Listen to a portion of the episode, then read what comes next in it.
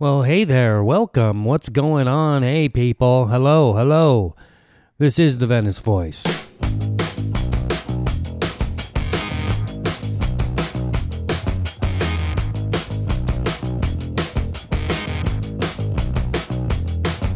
On this episode of the Venice Voice podcast, it will be my great pleasure to bring to you a conversation that I had with my dear friend, Maya Rasick. Maya is a licensed psychotherapist and author of the book Transformational CPR. We talk about what inspired her to write the book, why she became a therapist in the first place, and what's going on with her today. But before we begin, I just want to remind you that this podcast is for you. So if you'd like to talk about anything, if you'd like to talk about a product that you're working on, or maybe be interviewed, or bring up any topic whatsoever, give me a shout at ron at venicevoice.com. And now, without further ado, here is Maya Rasick. Your victim. You're my victim. Ooh. Don't tempt me. Don't tempt me, Maya. Here we are, Maya Rasick. It's, it's pronounced Rasick. Perfectly. Yes. Excellent. Thank you so much for coming over. It's so Oh. great to see you. Thank you for having me. It's always good to see you. Oh, it's my pleasure. I mean, goodness gracious, we've known each other a long time. A long time. Since, I don't know, I don't want to date us or anything, but uh, I think it's since like the mid 90s. Is that right? I would say it probably was. Was it Taming of the Shrew? Taming of the Shrew. Taming of the Shrew in the Valley at the Magnolia Theater in the mid 90s. Uh, that's right. Back when we were like, what, two or three years old? yes, something like that. and it was fun. A And it was fun. It was. It was fun, man. And then I do remember very fondly you and I going to the U2 Zoo TV tour concert together. Oh, wow. remember that? What a memory. Yes. Yeah, I used to work at the Sunset Marquis Hotel, and I got some tickets. I U2 was staying remember there, and that. You and I went, and that was a great show. Oh, my God.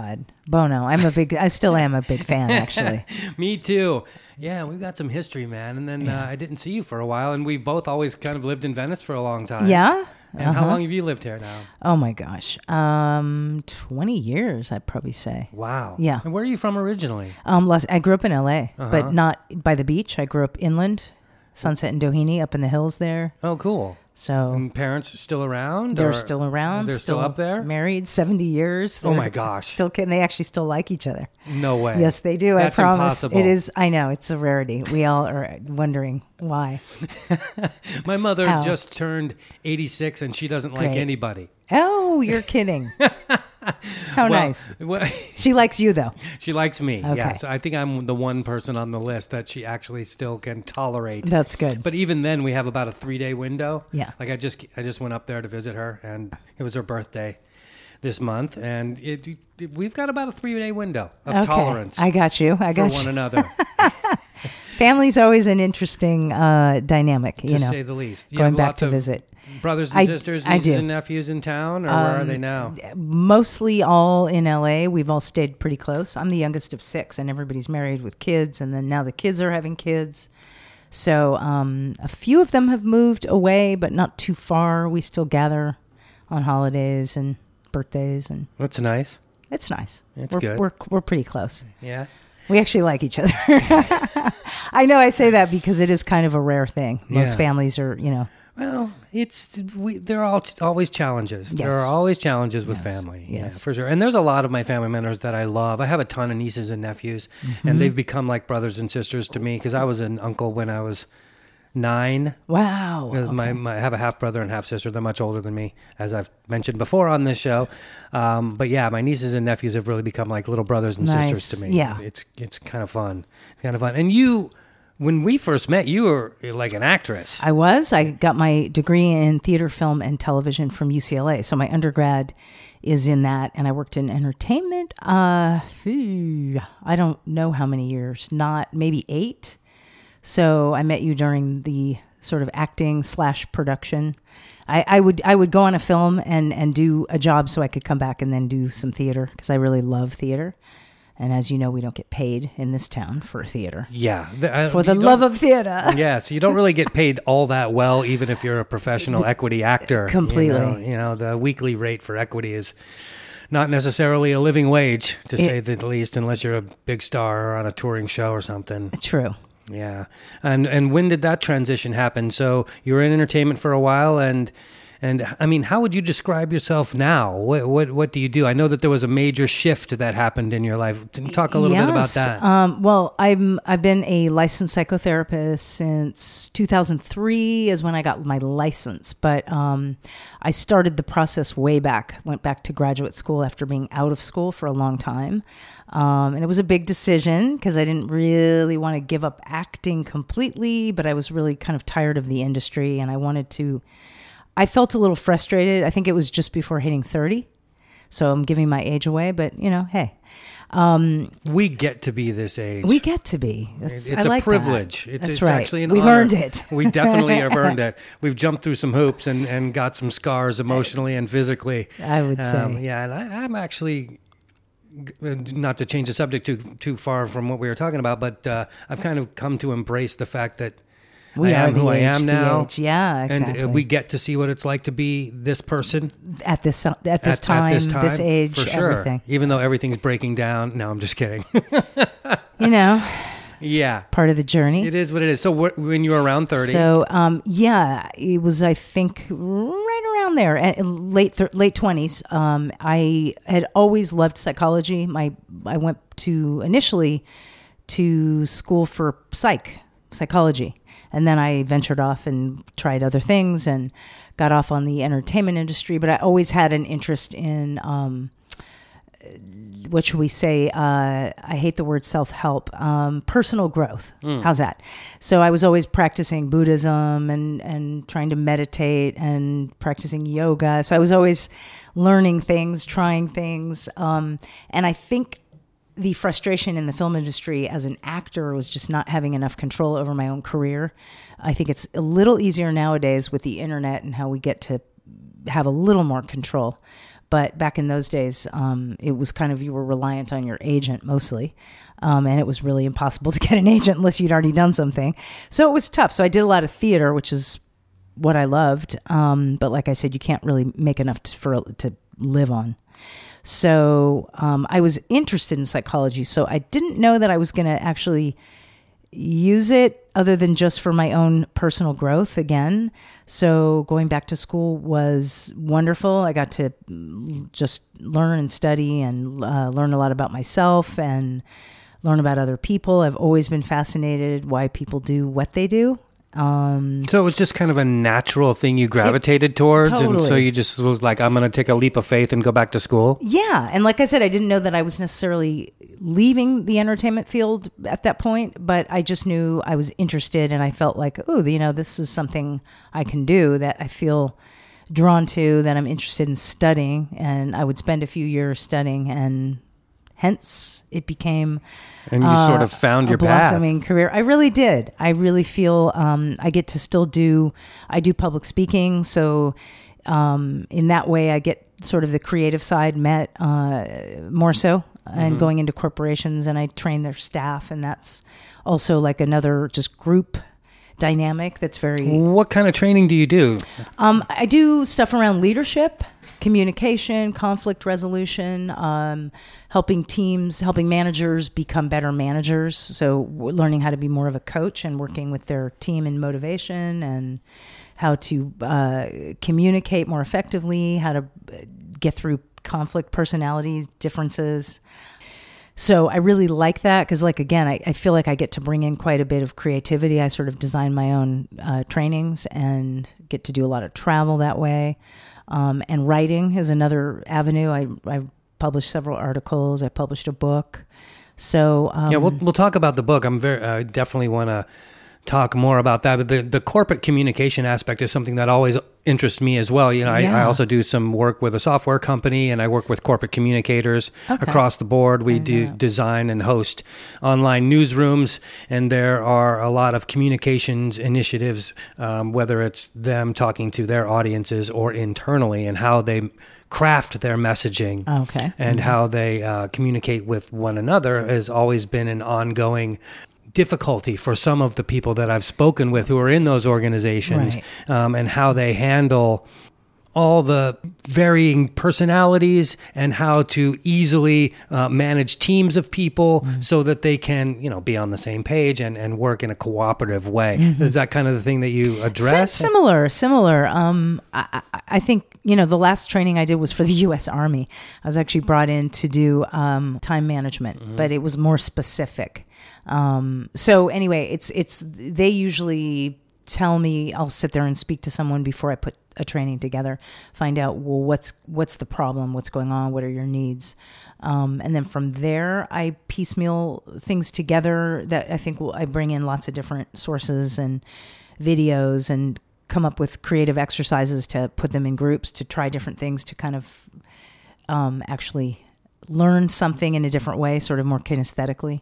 Um, so you try to get them in their bodies a little Yeah. bit and get them working with one another, not only in a vocal way, but more interacting yeah, physically. Yeah, and especially um, I do one for team building, which obviously that we get really involved with most of the day is creative uh, exercises, getting people to work in teams, and um, and and seeing where the breakdown often happens in teams, um, and you know ne- leaders naturally sort of. Uh, find the way to the top of of being able to disseminate information and you see other people who are more natural just team players rather than leaders um, so it's really interesting to watch the different personalities surface and see how people work together and um, where breakdown often can happen um, so we you know it, it's it's pretty fun it's pretty fun stuff That's fascinating.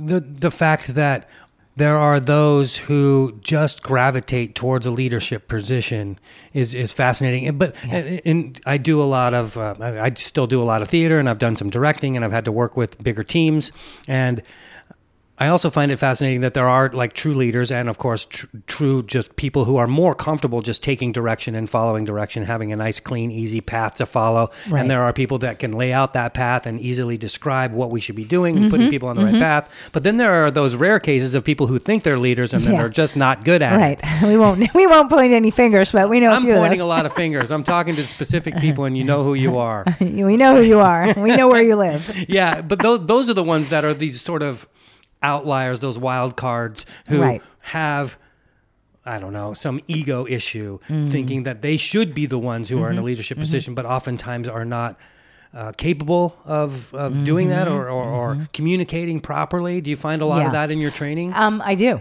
Yeah. i do hmm What's the best I'm- way to I'm- deal with those I'm people? Just to tell them that they're stupid? Just, you just no, say, hey, no, come that's, over that's a bad tactic, you know. But I'm interested in the outliers because, again, you know, um, I've always been fascinated in studying people, like character analysis, and why people do what they do, what their motivations are. Um, right in there. Thank you. Um, what their motivation is, and where, uh, you know, how they learned what they learned, and then how it manifests. Um, it's fascinating to me, Yeah. really. So even as an actor, you know, studying your character or other characters.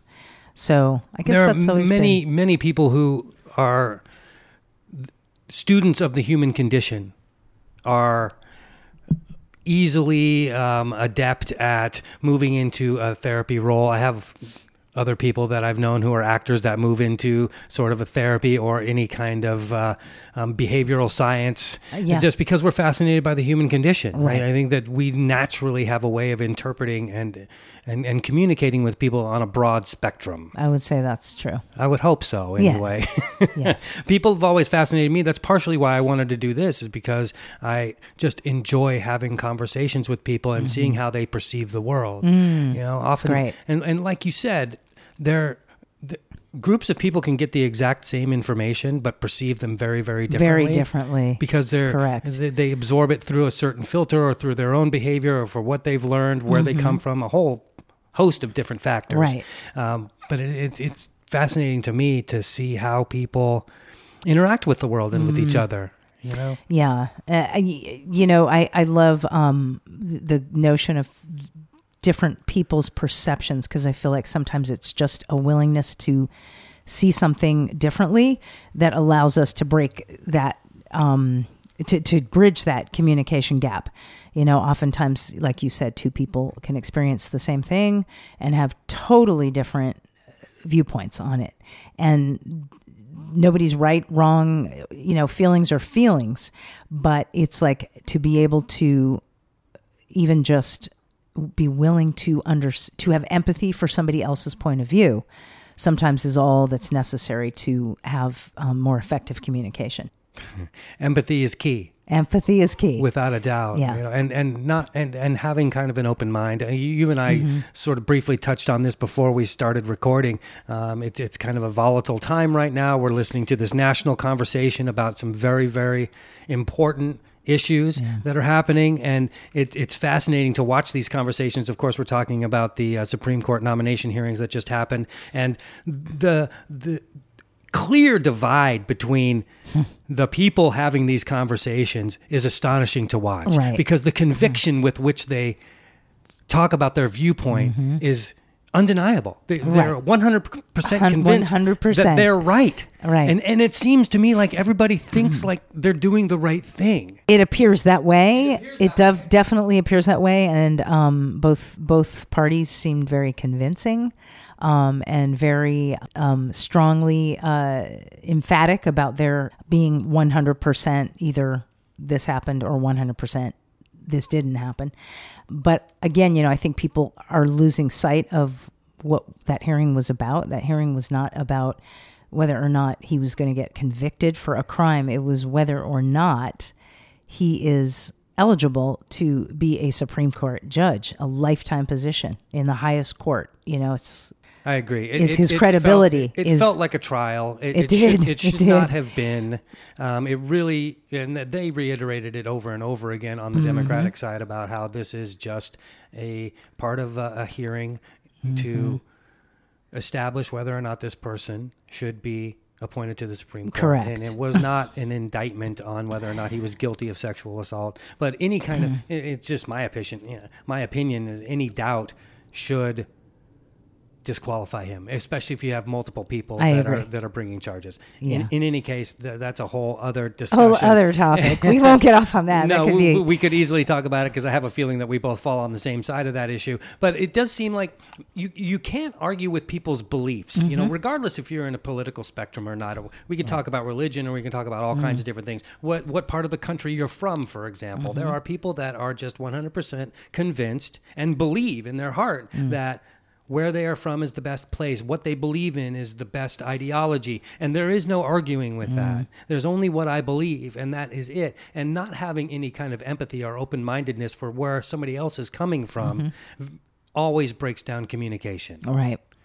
So let's let's try and have a little bit of empathy. I, I do that more and more Mm-hmm. as I've gotten older. I mean, I used to be very, very, you know, uh, unwavering in in my ideology. Ah, int- you know? yeah, Um, interesting. Mm-hmm. I- I'm pretty left, you know, and I and I feel like if, for example, uh, with spirituality and religion, Mm-hmm. uh, I am not organized religion guy by any means Right. but I do see the value in other people's lives. Mm-hmm. If they, if those who believe in a particular um, secular religion find value in that, and it leads them to do good things like take care of one another, have a community, Mm-hmm. reach out, uh, be generous. Then God, then God bless. God bless. Uh, if you're, if, Yeah. on the other hand, if you take that ideology and, and go to the extreme, Mm-hmm. and it does the opposite, which is persecute people, separate them, push certain groups down, Mm-hmm. any anything, or you know, cause people to kill people, Mm-hmm. then that's not good. But it's it's. Yeah, I, I try to be more open minded nowadays and to see other people's point Yeah. because I have friends that are on the other side of the political spectrum. I have family members that are on the other side of the I do political too. spectrum. I do too. And so, you know, we we've attempted to have these conversations, and sometimes we've been able to bridge some gaps, and there's Mm-hmm. far more that we agree on. Huh, that's good. Uh, That's good. But there are some things that we just do not. Strongly disagree on. Yeah. Yeah. Mm-hmm. Anyway, if we could talk about what those things are. well, yeah, um, one thing is, uh, you know, just with all these um, women coming forward, Mm. you know, just even before with the Me Too movement, and am I okay on the microphone? yeah, yeah, you're good. Good. Um, so what I wanted to say about that is just, uh, you know, in in dealing with trauma, since I obviously see quite a bit of that in my practice. Um, even just people coming in with anxiety, um, which really is trauma from years and years ago that's been suppressed, you know, and that it's starting to surface. And that's the anxiety feeling is something's there, but they haven't been able to look at it or process it. Um, and it's an interesting thing that happens because I think for all of us, if you've lived long enough, you've had some event in your life that has caused uh, some kind of um, I mean, when I say trauma, that may sound like a strong word. I mean, if you've never been sexually abused or physically abused, that doesn't mean that you've never experienced trauma. You can experience trauma from falling off your mountain bike, right?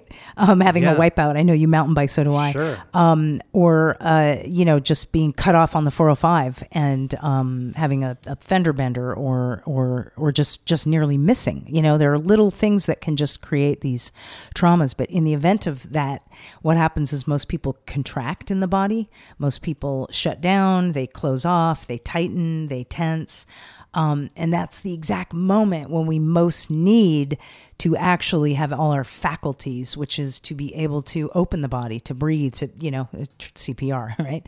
But it is about um, helping people learn to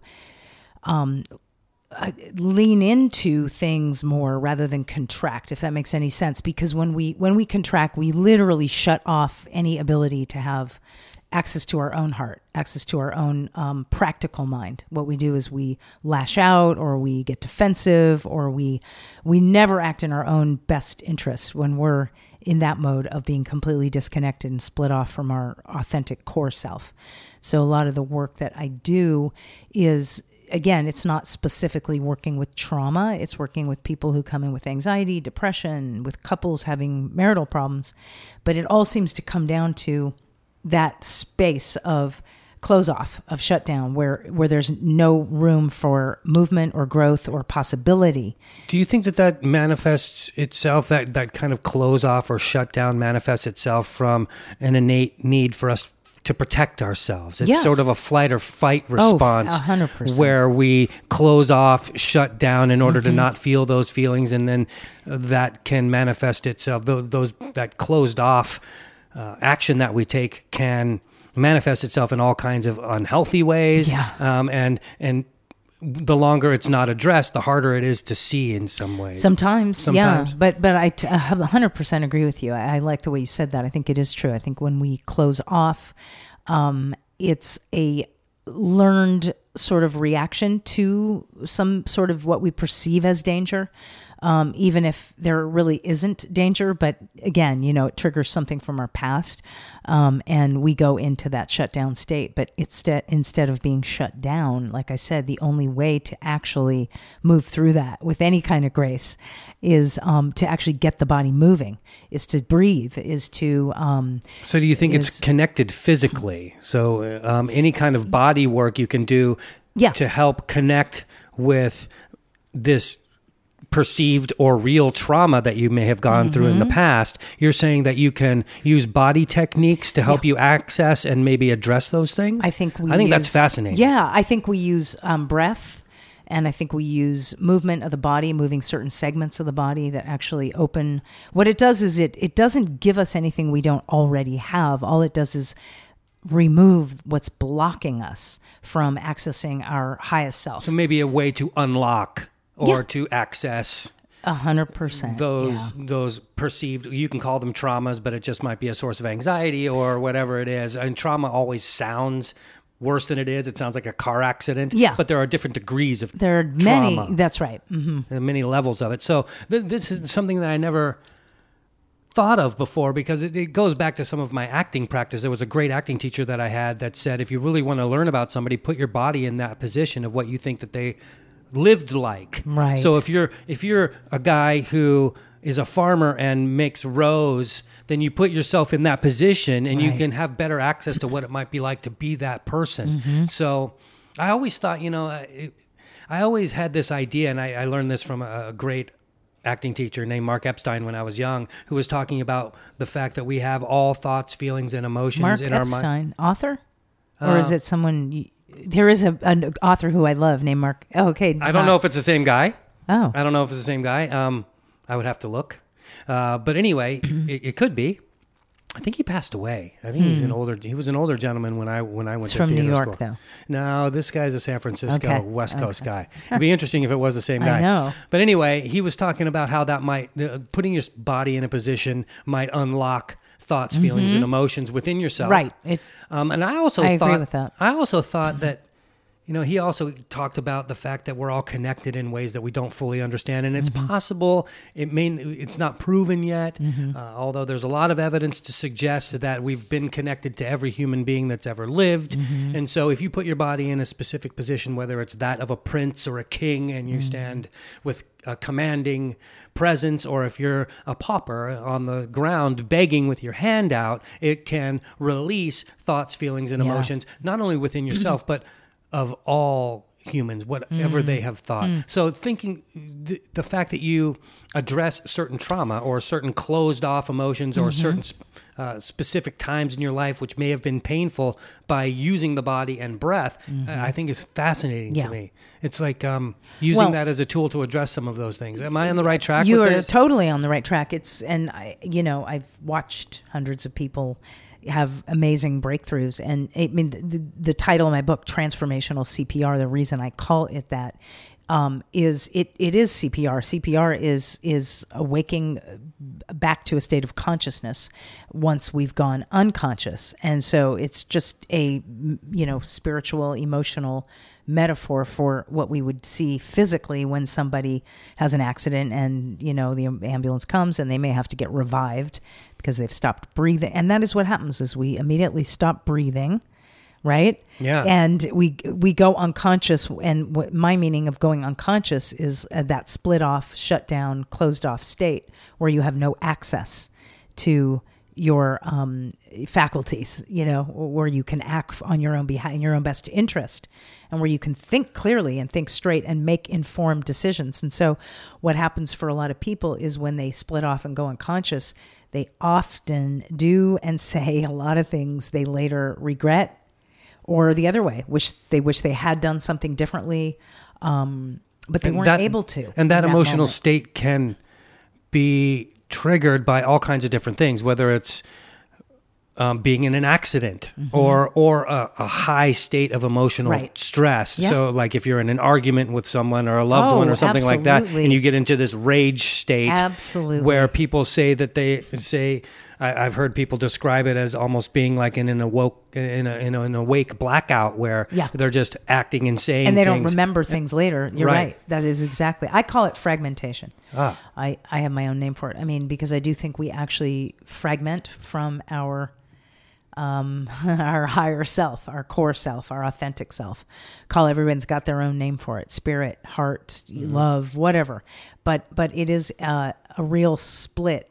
Um, and it has a look, it has a feel, it has a, uh, you know, but it's anything but but being animated. You know, when we're just talking and comfortable, you notice how you you feel animated and you you know you, everything's moving and you know things just you know as an actor, right? When you're present and you're really in it, things flow.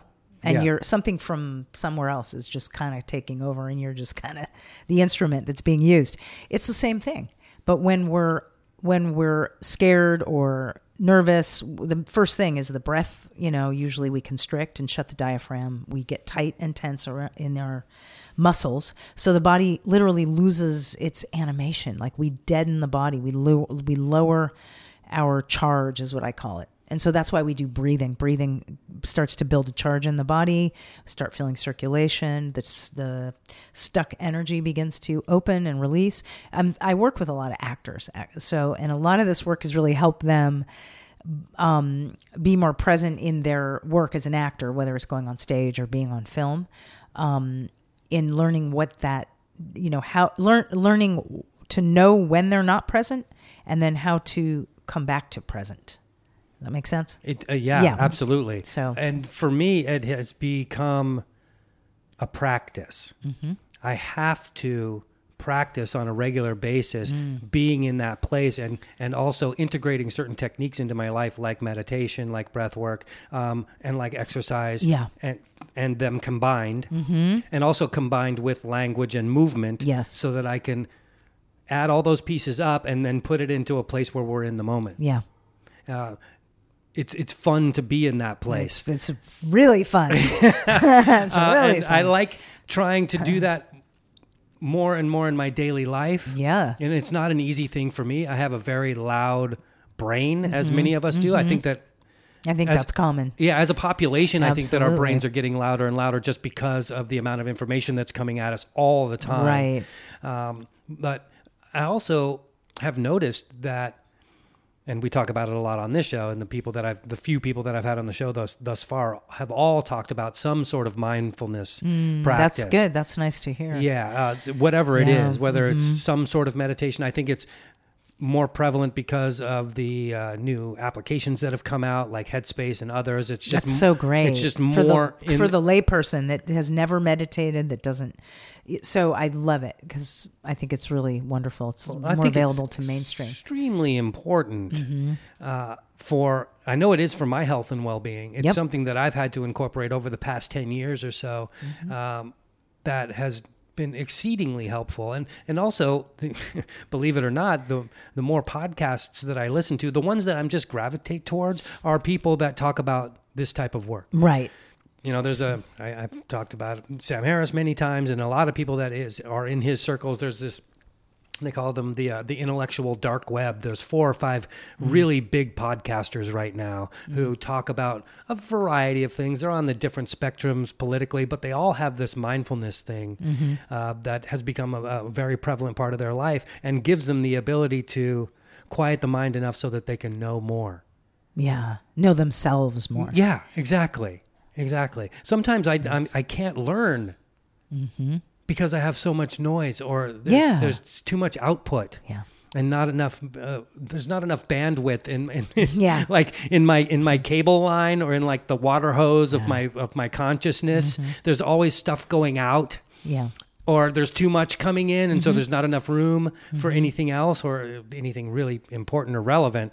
So anyway, mindfulness helps helps with that a lot. Yes, absolutely. So you you've incorporated not only breath work, but I I just wanted to expand on this just a little bit more Sure. about how you incorporate movement and body work Mm-hmm. into being able to identify some trauma or some stress that's going Mm-hmm. on within the people that you work with. and mindfulness. I, and- I I'd say that's How, what mind, what is your spirit. definition of mindfulness? Ooh, my well. Uh, let's see. well, how, how do you how do you know it? That's good. A definition or what, you know, how do I know it? Mindfulness to me is simply what we're talking about now is learning how to get completely present. And that means um, turning the volume down on that um, voice uh, that we all, the mind chatter, monkey mind, you know, ego mind, whatever, um, and learning how to sort of turn the volume up on that kind of more still, quiet voice, which is the one I like to try to make my decisions from. I, I believe like our ego mind is usually the thing that speaks loudest and first. So um, when I'm really uh, trying to make a decision about something, or um, this might sound weird, but instead of just going over it and over it and thinking about it, I try to not think about it. So, and that means sometimes just getting quiet and getting still. And then some people ask me, yeah, but when I get still, my mind's like, you know, da da da. And I think it's like anything, the more you practice, the better you get. And so for me, I've tried meditation for many years and always struggled because I do have an enormously active brain.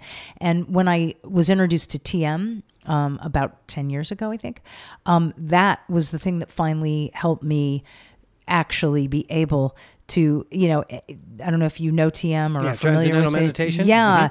Um, for me, it was a lot more relaxed than formal. I'd studied Buddhism and I've come, I have a really strong yoga background.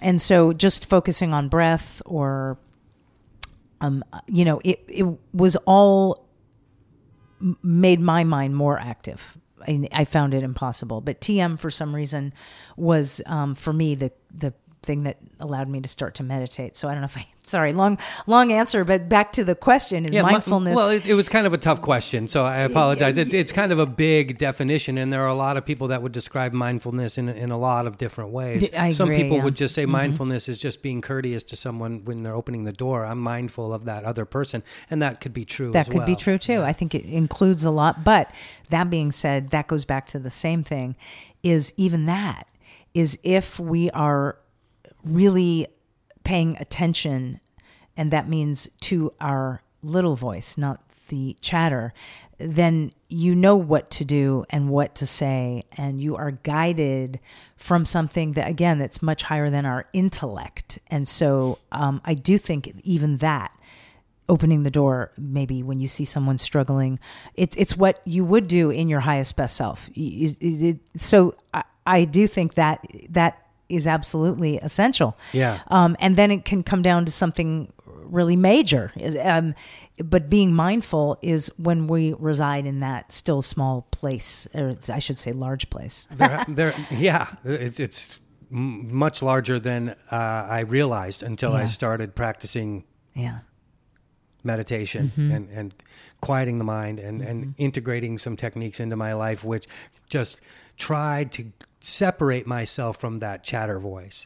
You know, I mean, I, I've had to come to realize that my thoughts, feelings, and emotions are not who I am Right. necessarily. Yeah. Mm-hmm. They're- I'm very separate from my thoughts, feelings, and emotions. They can inform my actions, but they're not necessarily who I am. Who you are. I, I have to, you know, sort of equate me as a person in in what I do and how I behave, Mm-hmm. the th- the actions that I take, and uh, once I once I got that concept, Mm-hmm. I started to be able to quiet my mind a little bit. But it took me to understand that I'm separate from my thoughts, Right. In a lot of ways, Mm-hmm. you know, I can I can sit back and look at my thoughts, and so I thought, well, who's that guy? Looking Right. at your thoughts, Yeah. and then there's another guy even behind that guy who's knowing that there that guy's there. that guy's there yeah So- it's so cool yeah. So it's like the ego, the superego, the id, whatever, all of those layers Yeah. Mm-hmm. of consciousness.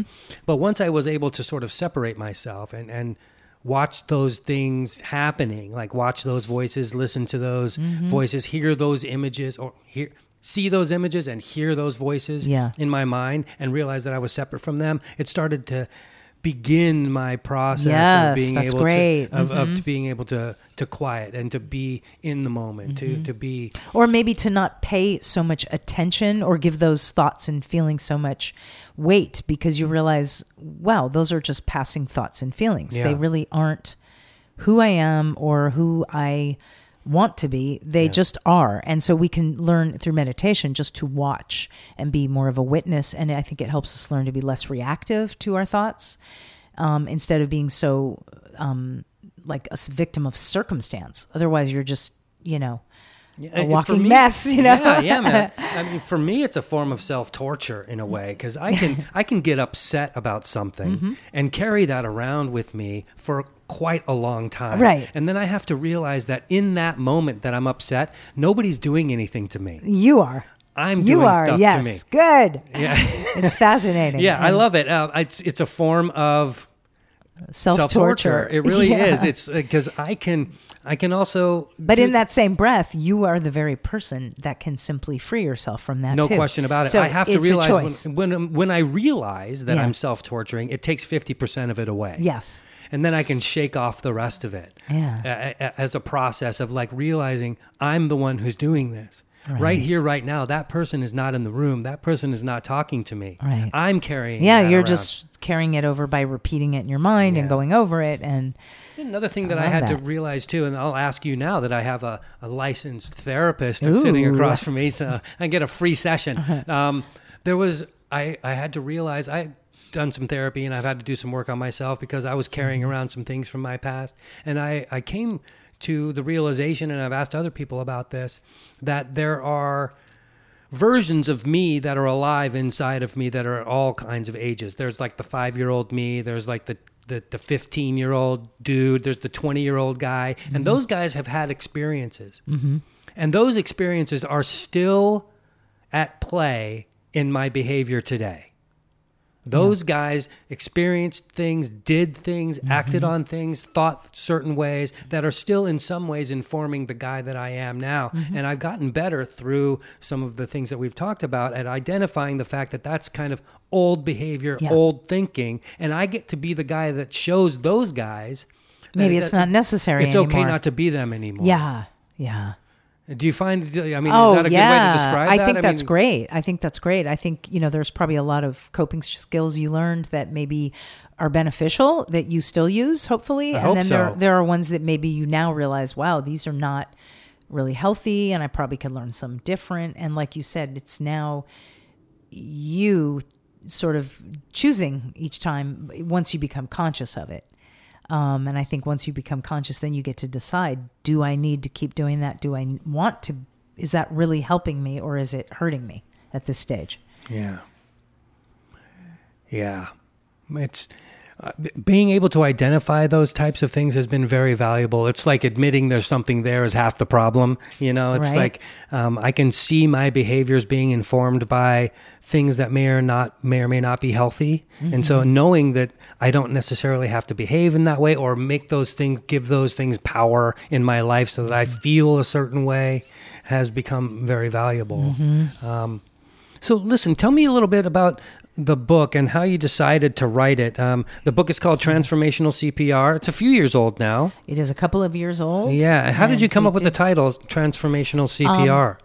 I came up with the title um, at the age of three. My brother and I were playing in the backyard as usual. He was like my best friend, um, and um, I got he I got thrown in the pool. My mother was having this dinner party, um, and I didn't know how to swim yet.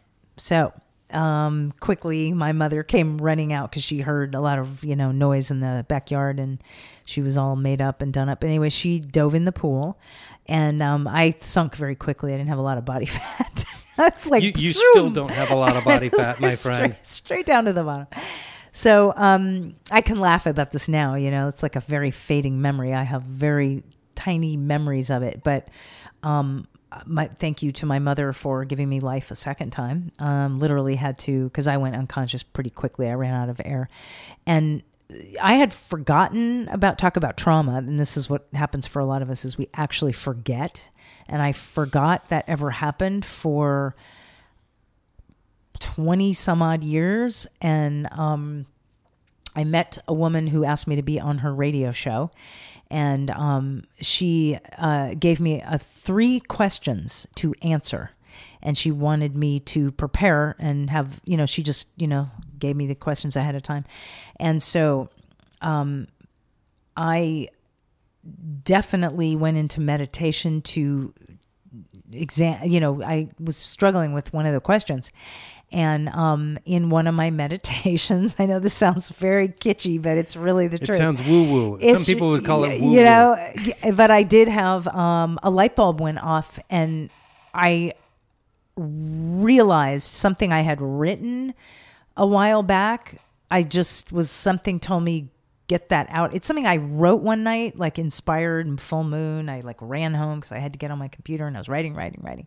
And then it sat on my computer for a couple of years. And so during this meditation something kind of light bulb went off some connection and i went and i opened this document that i'd written. And um, i realized oh my god i have to continue writing this. And that was the seed of the book, um, which was a very early draft. And it was eight months of literally just stream of consciousness. I didn't know really what it was going to become or if it was going to become. But at the end of eight months, um, I went back and was like, wow, you know, um, I've got something here. This needs to so then I had to go back and do the hard work of like kind of finding a structure and you know putting it into some kind of format. So, So the title came from that CPR that you got when you yeah, the title came later when I was like trying to come up with a title after structuring the book, and I just realized that, and I was like, "What? This is the work I'm doing with client with people." Every, So you had already become a therapist at this point. Yes. When you oh yeah. writing the book. Oh yeah. Already you'd- became a therapist. It was um, kind of early on in my because I remember it was yeah, I hadn't been a therapist for that long. I mean, you go through like school and then you have to go through hours of getting licensed and then studying and then, but I don't think I'd been licensed for that long. So, what's the overall crux of the book? If you could summarize it, or what what is what do you think that the main goal of the book is now? the main goal was a lot of what we're talking about really but um, i think a lot of it is got a lot of my own personal stories of what led me to sort of wake what i call waking up you know literally waking up to consciousness um, and becoming more of a conscious person um, and learning how to not react to all that outer chatter mind so much um, how to um, address feelings. And you know anxiety was a lot for me. It was you know like not knowing what that was but knowing there were some uncomfortable feelings and i didn't know what to do with them you know so let's just put them aside um, but i think after years of doing that and those things piling up and then a number of things happening that finally kind of made me um, you know, I got pneumonia, so I'm laying in bed, and basically it was sort of like, okay, you are going to be dealing with this right here and now because now you can't run and hide and, and keep working out and just keep going, you know? So at one point, I guess it's like too tired to keep running and too scared to stop. And in that place of like a, a sort of a crisis, I don't know if you call it a midlife crisis, early life crisis. Um, but, you know, I'm grateful to that because I do feel like, wow. So it was, it was really a a, self discovery process Yes, that turned into like what you call this like subtitle is like a guide for others to maybe learn from what you've experienced and, and awaken their own heart. and to not be so scared because Yeah. I think that's what keeps again the body from being fully present and mobile and animated again is when we're closed off and you know if we're not really addressing our feelings we're not really living fully Yeah. and I think that's most human beings are governed by fear. Mm-hmm. Period. period You know, Period. I'm, I'm afraid of this. I'm afraid of that. Relationships, not making enough this or that. It doesn't matter. not going for the, the the dream I'm afraid to fail I'm afraid to succeed All of them I'm afraid I'm not good enough Yeah, all of them. And those, for me anyway, those things were inserted programming at a very young age. And I didn't fully realize it until I started doing the work that you and I were talking about. And that's really centered around my mother and the fact that my father left when I was young and these preconceived ideas of how much I could accomplish or what I couldn't do, what I could do. Um, and I see it over and over again in people that I talk to about how limiting beliefs are based on fear. And that's why people are unsatisfied in, in whatever aspect of their life that it is. So, uh, addressing any fears that we have, uh, and I love that phrase that you used, leaning into it. yeah You know, because for me, leaning into those things has been transformational. Yes. You know, it, it's been something that's very changed my life profoundly. Um, and I, I've said this to people that I talk to a lot, which is that um, if I have a fear of something, that's usually a compass pointing Yes. the direction that I'm supposed to be going, Yes, not yes. not something that I'm supposed to be running away from. I would say that's so fantastic I love that you said that Yeah, it's like a guiding light for me. If I'm afraid of something, uh, that's what I have to that's do. That's exactly what you have to do There's no question about it. Right. me, and it, it's just, it's something that has helped build self esteem in me. Uh, you know, because then I can realize, hey, I can walk through fears. I can lean into the things that make me feel uncomfortable and not run, mm-hmm. hide. I, I It's very freeing, isn't it? yeah, absolutely. I mean, I used to have this. I used to call it like the ostrich syndrome, where I would just, I really think that it's comfortable to put my head in the ground. You know, this is great. I love it in here. I this is it. perfect for me. It's cold. I mean, it's warm and comfy, and I don't have to see anyone, and no one can see me. That's a great place to hide out. And I'm totally fine in here. Uh, but at the same time, yeah. you know, moving towards things that make me feel uncomfortable has been great for me. Yeah. And the more I do it, the more is revealed. Like the more the more things I know that I'm afraid of, and it goes deeper and deeper. Mm-hmm. it keeps going deeper, and I think that's part of the human evolution. You know, Yeah. we just keep evolving. I hope so. Yeah. There's a lot of people that don't. That that are just like governed by their fears and they're going to stay in that fear and that's it and, and then they're just not moving they're not Yeah. growing wow so how long have you had your practice now Um, 2003 is when I opened my practice. So I, I have, you know, in Santa Monica here. And then I now see um, a fair amount of people over Skype, believe it or not. Yeah? So I do get to see people all over the world, that's amazing which is fun. Yeah, so you can sign up for a skype consultation absolutely. It's fantastic. You know, more and more doctors are doing that now too. There's there's Yeah. applications that are about to be released where you can have you know talk to a doctor about symptoms and they can even prescribe medicines and all kinds of things. Telemedicine. It's great. It's fantastic. It's, the way it should be. yeah. I think more and more things now are moving, you know, online and I would hope uh, so. Yeah. Well, so. it's just the convenience factor and also takes the cost away. You know, you can find other ways to make money rather than uh, bankrupting people. And doing webinars and you know instead of live seminars which i was doing quite a bit and i'm i'm going to start doing more things online just because i think it's an easier way to reach more people Yeah. and yeah You mhm. definitely reach more people that yeah way. Um, there's something to be said for being in person, though. You know, having uh, human contact i'm big with on people. Yeah. i am very big on that I can tell by your hugs. yes i give good hugs yes, you do. Human contact is very, very important. it is Without yeah. a doubt.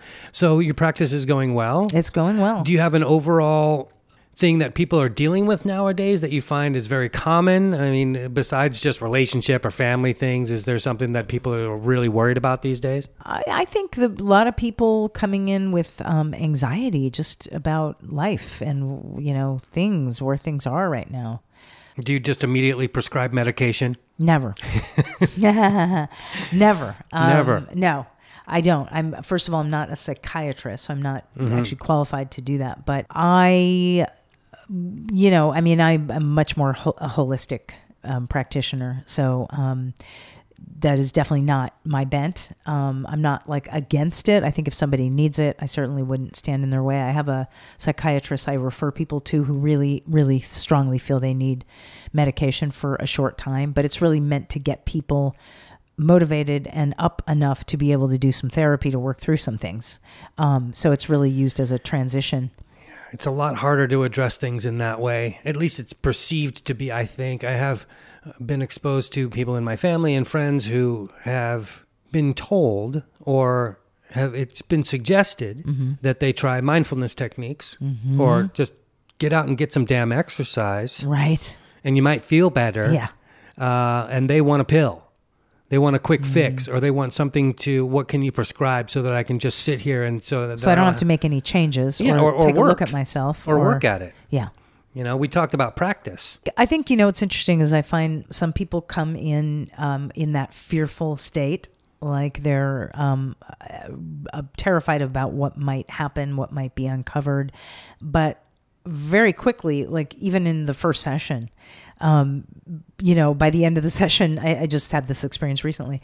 There's this enormous sense of relief. So it's quite the opposite. You know, I think people come in with all the fear of what's going to happen and, you know, am I going to feel worse? But actually, you begin to feel better, I think, anytime you shine the light you know it's really just bringing our stuff to the light to suddenly and i think we we walk around with this veil of fear that we think keeping it down is what makes us feel better and it's so the opposite if i could say anything today that anybody hears that just to you know take that in as a possibility is that once you begin to take your um, stuff that you've been hiding or the things you're most afraid of, again, you know, bringing it up to the surface to be healed, you immediately start to feel better. Immediately.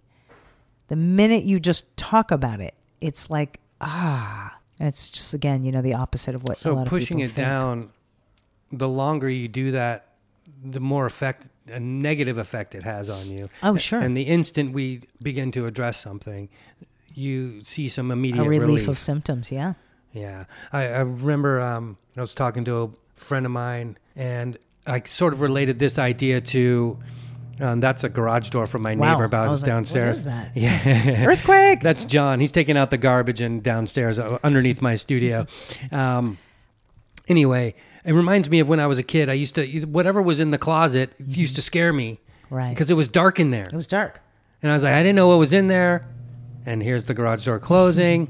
But I didn't know what was in there. And then as soon as you turn the light on, you realize it was a There was sock. nothing there. Or it was a sock Oh. or something completely not threatening. Benign, Yeah. right. There, was, there was there was no reason to be afraid once you turn the Yeah. light on it. So, like, literally and metaphorically, once we shine the light on these types of things, the fear goes away. I have a chapter in my book about the monster, uh, monster in the dark. Of like, I had that same thing. I was so terrified to get up and turn on the light because I th- swore there was this like creepy thing in the corner waiting. So even if I had to pee, I would sit there and not go because I was terrified.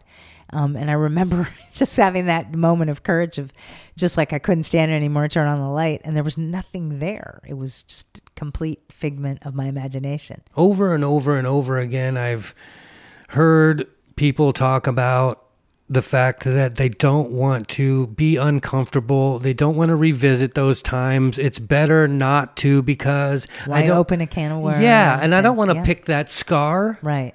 But the scar is what's making them feel miserable. Yeah, or that scab's not healing. right. In order to get rid of it, we have to address it. Yeah. It's it's not healed. It's something that I carry around with me, and I, you know, it's it's been fascinating. I'm so glad that we had this discussion. I mean, we don't we haven't had an opportunity to sit and talk like for this Years. long forever, um, and we're so similar in the way that we approach uh, our lives. I just want to reiterate how important it has been for me to have these types of conversations, and I want to do it more with you um, because there's more to be revealed the more that we talk about Yes. these types of things. Yeah. I mean, I found this to be true in my own life. You know, I'll address one or two things, and then that'll shine the light on something, On something else. else. Yeah. Mhm. You know, it's it's kind of like hiking up a mountain.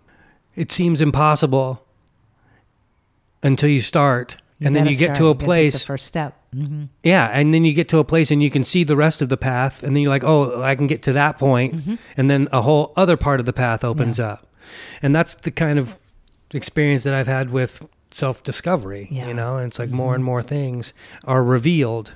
It kind of seems like it's never ending. Yeah, I I mean, I, and I do think the, the, the self discovery piece is great because the more you, it becomes an experience rather than a concept.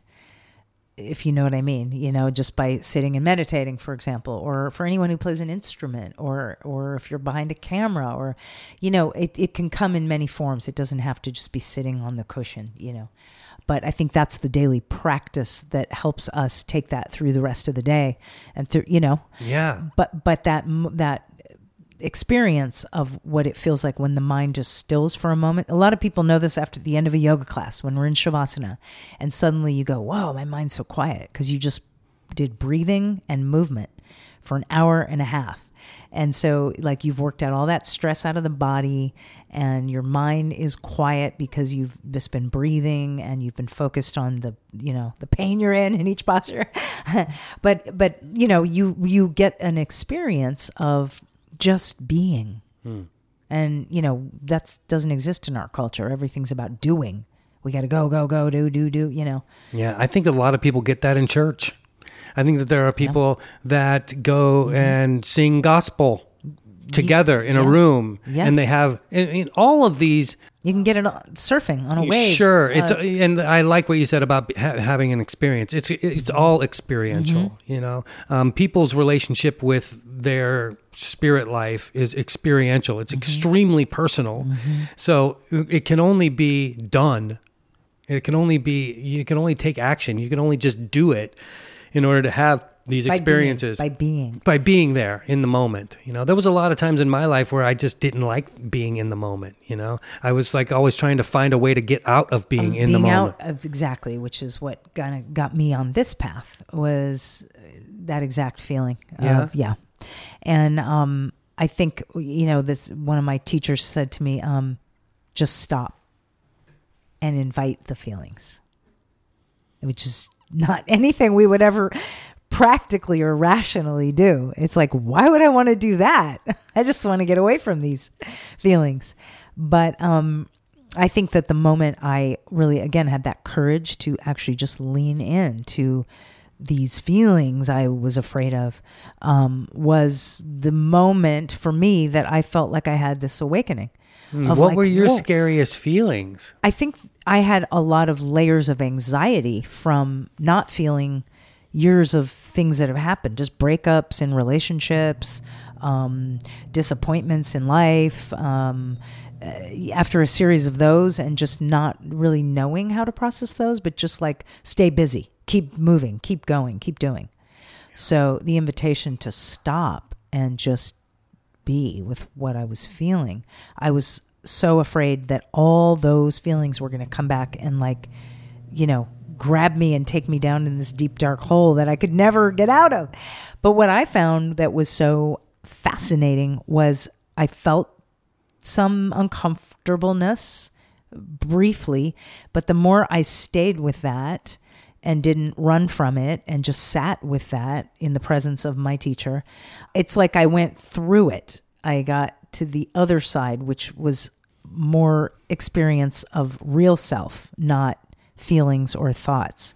It was beyond you know, yeah, we're talking about this, and it's the hardest thing in the world to talk about because it isn't sort of uh, the minute you talk about it, it, it's it's it's so elusive.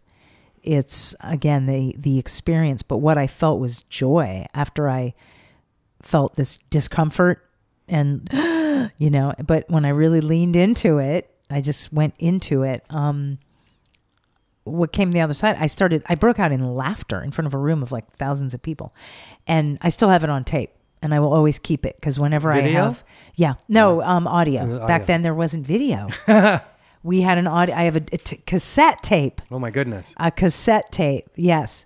So, but I, you can hear it in the room of like the what happened. It was this amazing. I felt like everybody woke up with me, like had the experience with me because they were watching me kind of go through this and it was it was such an awesome but but once you have that experience once i feel like you can never go back to that just complete ignorance because you know that exists. So now every time a feeling comes up there's that temptation to run because that was the old way. But it was like no i know something else now. But i still find i have to do things consistently pretty much every day to keep reminding myself. Because I get caught up in all the drama and the stuff coming at us and the craziness in the White House and everywhere, you know. And I think if I stop doing my work even a couple of days, I start to notice I feel start to feel a little funky, a little disconnected. So I do find like it's something we have to do every day, even if it's only five minutes. I tell people, I know that sounds like nothing, but it's better than not. Just to do the check in daily because, you know, it's, it's just like every day you get in the shower. You've got to wash off the gunk from yesterday um, and reconnect. So, Well, it's it's great to hear you describe that Mm-hmm. because 100% rings true with me. Mm-hmm. I, I cannot not practice mindfulness now that I've Done gone down the path. yeah. Because I know the comfort Yeah. and connected place that I feel when I do it. And you know the discomfort when you don't when you do don't it. do it, it's That's- blatantly apparent. It's like, oh my gosh, I haven't like sat and been quiet for a week, Right. and now I'm wondering why I feel like crap. Yeah. like physically sick, mm-hmm. not only spiritually Yes. or even physically, but, Yes. but like my stomach doesn't feel well, or I have headachy, Mm-hmm. or whatever it is, and it's immediately alleviated by taking five to 20 minutes of quiet time Yeah. and, and practicing a, a, meditation or mindfulness Mm-hmm. technique. It's like going to the gym. It's like a workout, whatever it is. It has to be maintained and it has to be a practice, like, Yeah. like a doctor or a lawyer. Yeah. You know, you, you got to stay on top of this stuff or you get weak. You do you you you you fall asleep, you go unconscious again. Again, you know, it's like a constant reminder to wake up to perform your own CPR. When I first moved to Venice, I had this roommate named Vince, and he was this was a long time ago, and he was very much into all the things we're talking about. And he said, "Be careful when you go down this path, man, because how awake do you want to be? You know, in in some ways, the amount we can discover that the material world is meaningless. Mm-hmm. The things that we that I concern myself with, like material gains or money or uh-huh. things or whatever, just it becomes more and more meaningless when I discover the value of mindfulness, connection, being in the moment, those types of things. It's just fascinating stuff. And uh, I wish more of us would do it, especially in this country.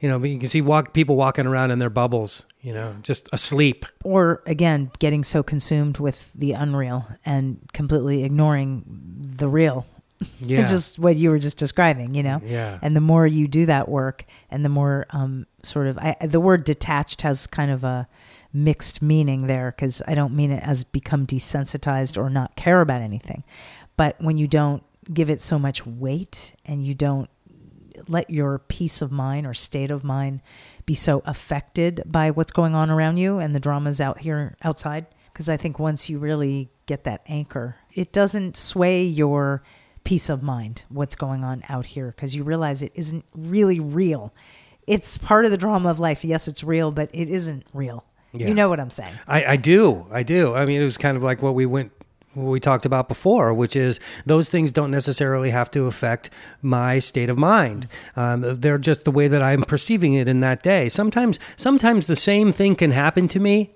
And it will affect me in completely different ways. on a different day Without a doubt. Like, for example, I won't get an audition or I won't have something turn out the way that I want it to turn out. Yeah. And one day I'm like, ah, whatever, I'm going to the beach anyway. Or, or I'm fine because I've meditated and I'm just in this um, more calm, relaxed state of mind. Whereas other times I'm agitated and something like that piles on top of it. And then all of a sudden I'm off the rails. yeah yeah I'm nowhere spiritual, as they say. It's like I'm. Re- I love how people walk around, especially in Venice. Like I'm really spiritual, Spiritual. today because I didn't use that plastic straw. It's like, yeah, I know, but it, it's it's very valuable stuff. Really very very is, valuable, and yeah. I'm glad more and more people are having conversations like this and are practicing Mm-hmm. these types of principles in their lives. So, what's next for you? Are you going to write another book, or are you just going to wait until you're inspired again, or what's going to Good happen? question. To be honest with you, at this point, I am doing a lot of writing. It's not necessarily a book, but I think a book may come out of it.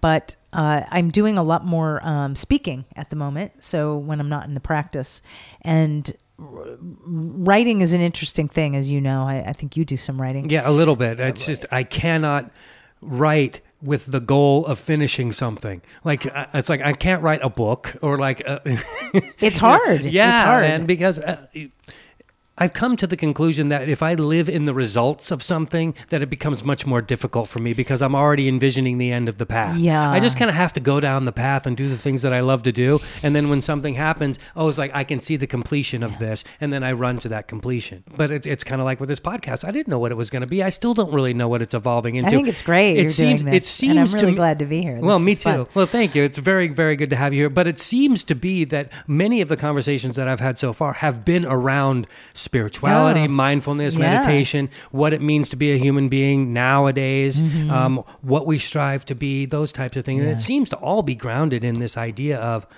let's do what we love, let's Yeah. be in the moment, let's connect more with human beings, that type of thing. And I hope that. I hope that that continues. So we don't know what's happening with the book. You're doing a lot of The- writing. I'm doing a lot of writing. Um, I just wrote an article for a magazine, so I'm doing that. You know, but I, I'm right now. I'm writing um, a, a, a, some talks that I'm. You know, so uh, but I think those talks like a, like can a be. TED Talk type of thing. could be, could, be, maybe. Never that would be nice. It'd be great. I, I'm, I'm a big fan of TED Talks. I, I've seen quite a few that I think are fabulous. Um, but I I enjoy speaking a lot. It's really fun Mm-hmm. Have to play done- off an have you s- audience and have you seen or done any uh, storytelling shows? Not exactly storytelling. It's a pretty big community in Los Oh. Angeles. Um, it's kind of like TED, except it's more like the Moth out of New York. Uh-huh. Uh, Moth Storytelling is a pretty big organization, and they have competitions and things like that. Great. But there's another one in Santa Monica that I did. Isabel's story. She does on Wednesday, uh, like the last Wednesday of every month at the Santa Monica Playhouse. She does a storytelling event, and there are people that just come out and tell stories based on themes that she creates. great. And I I, did, it. I did one last. Oh, you do year. a spontaneous. Uh, Well, no, you have or- to um, submit your story. oh, great. And then she'll approve it, and then you can go up, and then they, people just take turns going up to a microphone and Oh, telling their fun. story, Fun. and uh, it's really fascinating. You know, would I mean, like to storytelling about is the basis of everything we it sure is. We're in a storytelling culture. it says everything's about a story. say another quick story, but I, I'll, I'll show you the YouTube one of I the one that I did. If you ever want to see it, it's uh, storytelling with Ron Guerin. You'll find it. It's about tuna casserole. Anyway, but um, that same acting teacher, Mark Epstein, was talking about how everything is about language and storytelling, Yes. especially in acting or anything that we Mm-hmm. do. Everything, the most valuable thing we have is storytelling and language. And Mm-hmm. many years ago, one person got up on a rock or a stump, like they call it a stump speech for a reason, because somebody stood up one day and told a story and realized that they could influence people, that they could capture their attention. And that's what we do. That's the most valuable thing we do, period. Period. I like that. Period. We've Period, got two done. periods now. Yeah, that two- and what was the other? The fear thing. Yeah. Is oh, that yeah, people yeah, are- Yeah, based on fear. Everything Yeah, is. most most things are. So anyway, that might be something that you might be interested I'm. in doing. Thank you. Yeah, I- write write those talks. I'm going to. I want to hear them. Okay. All right, good. Maya Rasic. The book is called Transformational CPR. Should we find you anywhere else online? Um, MayaRasic.com is my website where you can see, you know, things that are up and coming. Um, it's M A Y A R A S A K uh, dot com. And so I post a lot of videos and things I'm doing. Um, if I'm going to, Is it mostly on the website? Do you have a YouTube channel? um, I do have a YouTube channel. So best thing is just, you know, Search for you. yeah, I've got things out there, social media. If you're listening, tune into Maya Rasic. Listen to what she has to say. It's valuable. And check out the book, Transformational CPR. Maya, it's so cool to have you here. And I think that we need to have you be a recur- reoccurring guest. Yay! Because I would need you it. in my life more. Yay! Good. I feel the same. Thank you, Ron. Thank you so much again to Maya Rasic for taking the time to speak with us today. I really enjoyed having her here, and I hope you enjoyed listening.